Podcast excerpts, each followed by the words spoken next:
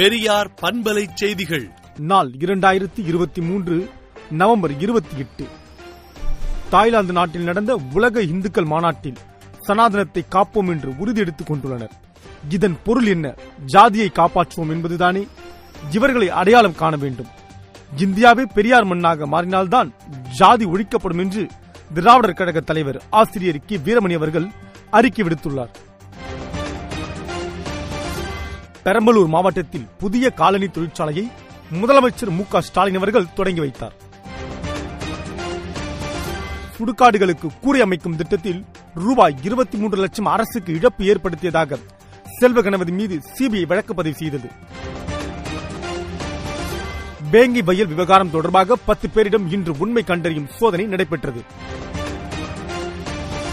கலைஞர் நூற்றாண்டு விழா தேதியை மாற்றியமைக்க திரைப்படத்துறையினருக்கு ஓ பன்னீர்செல்வம் அவர்கள் கோரிக்கை விடுத்துள்ளார்.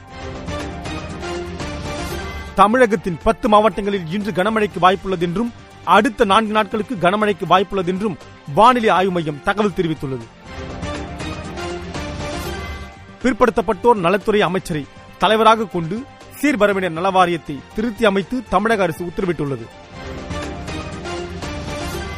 ஜெயலலிதாவின் ஏழாம் ஆண்டு நினைவு நாளான டிசம்பர் ஐந்தாம் தேதி காலை பத்து முப்பது மணிக்கு சென்னை மெரினா கடற்கரையில் அமைந்துள்ள நினைவிடத்தில் எதிர்க்கட்சித் தலைவர் எடப்பாடி பழனிசாமி அதிமுகவினர் மலர் வளையம் வைத்து மரியாதை செலுத்தியுள்ளனர்.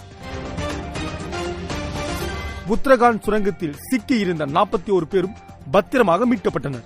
மேலும் அவர்களுக்கு சிகிச்சை அளிக்க ஆம்புலன்ஸ் வாகனங்கள் தயாராக உள்ளது. தெலுங்கானாவில் ஆட்டோவில் பயணித்தபடி ராகுல் காந்தி வாக்கு சேகரித்தார்.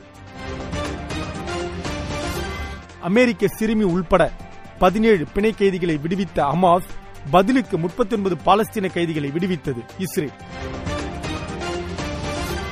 இஸ்ரேல் மற்றும் ஹமாஸ் இடையே போர் நிறுத்த ஒப்பந்தம் நீடிக்கப்பட்டதற்கு அமெரிக்க அதிபர் வரவேற்பு அளித்துள்ளார். பப்புவா நியூ கினியாவின் வடக்கு கடற்கரையில் ஏற்பட்ட நிலநடுக்கம் ரிக்டர் அளவுகோலில் ஆறு புள்ளி ஐந்தாக பதிவானது.